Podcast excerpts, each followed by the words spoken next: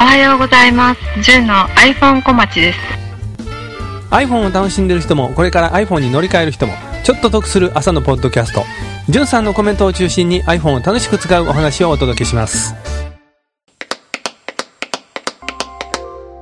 ゴールデンウィークを過ぎまして季節は夏へ向かうあその前に梅雨がありますねちょっと春から日が空いてしまいましたがじゅんさんいかがお過ごしだったでしょうか？普通に、普通に生きてました。あ、はい。ほんまにお変わりなくはい。はい私はバタバタがありましたしあれだったんですけど、ゴールデンウィークは iPhone で写真撮ったりとかそんない写ろいろ知り真ませんでしたは撮りました。い撮りましたろいろ撮り、はい。リスナーの皆さんも行楽出かけたりとかいろいろあったかと思うんですけど写真撮るチャンスが過ぎてからこんな話しても遅いわって言われるかもしれないですけどまだまだ季節は良くなっていくんでお出かけも増えると思うんで iPhone の外付けレンズの話でね、インターネットコムに製品紹介がありましてスマホ用コンバージョンレンズリアルプロシネマティック健康トキナーっていうタイトルで記事が上がってましてスマホ向けの性能のいいレンズをはい。発売していますっていうお話なんですね。私も記事で写真見てましてちょっとした一眼カメラについてるようなかっこいいレンズですよね。はい。実際にはスマホ用なんですね。あえー。ーこれ、クリップはいでつけるタイプとかもありますね。今、その山村さんが紹介してくださったのは新製品で、はいあれですけど、今までのタイプは？健康トキナーの？はいはいはい。そうですね。クリップタイプもありますし今紹介してるタイプはマウントアタッチメントっていうネジで軽くスマホの本体に留めるレンズの受け側というんですかね、はい。ついてくるんでそれでさっき留めておいてそこへレンズをつけるっていうような具合です。ね、これはやっぱりちょっと薄めのケースじゃないと無理ってことですよね。ああ今すみません。なんかコステロートずっと入ってるんですけど。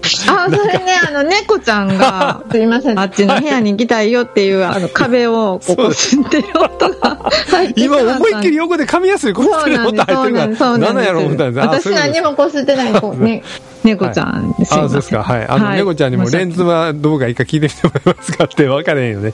なんか私のこと言ってんのっていう顔で今見あてます。そうですか、はい。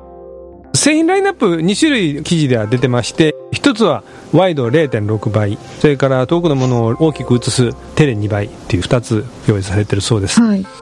4K 解像度の動画撮影向けの大口径モデルといいますから静止音はもちろんですけど動画を撮る方にも結構いいレンズってことになりますかねはい。あそんなん聞くと欲しくなってきたなあとはケースですよね。これがうまくプチッといくね。ケースは諦める そのわけにいきませんねものによってはでもいちいちケース外さないとつけられないレンズってやっぱりあるんで私もちょっと煩わしいなと思いつつもどうしてもこのレンズ使いたいということでやったりしてますけどね。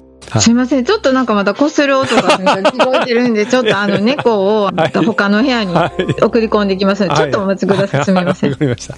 みーちゃん、ちょっと、みーちゃ んで。いや、いや。すいません。あいえいえすみませんでした。ありがとうございます。ご紹介しているレンズのお値段なんですがワイド0.6倍の方が7700円前後。テレ2倍の方が約8200円前後。というふうに記事で紹介されてました。スマホ用の小さなレンズとしてはお高い部類かなって私は思ったんですけど。でもそれなりのちゃんと性能もあるんだろうなと思います。どっかで試せるもんであればね見てみたいなと思います。そうですね。試したいです。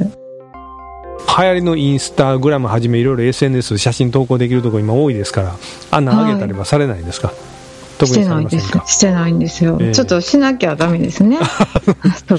最近観光地行くとわざわざお店とか観光の場所にあの、はい。インスタ映えはこことか書いてあるんですよ。あります。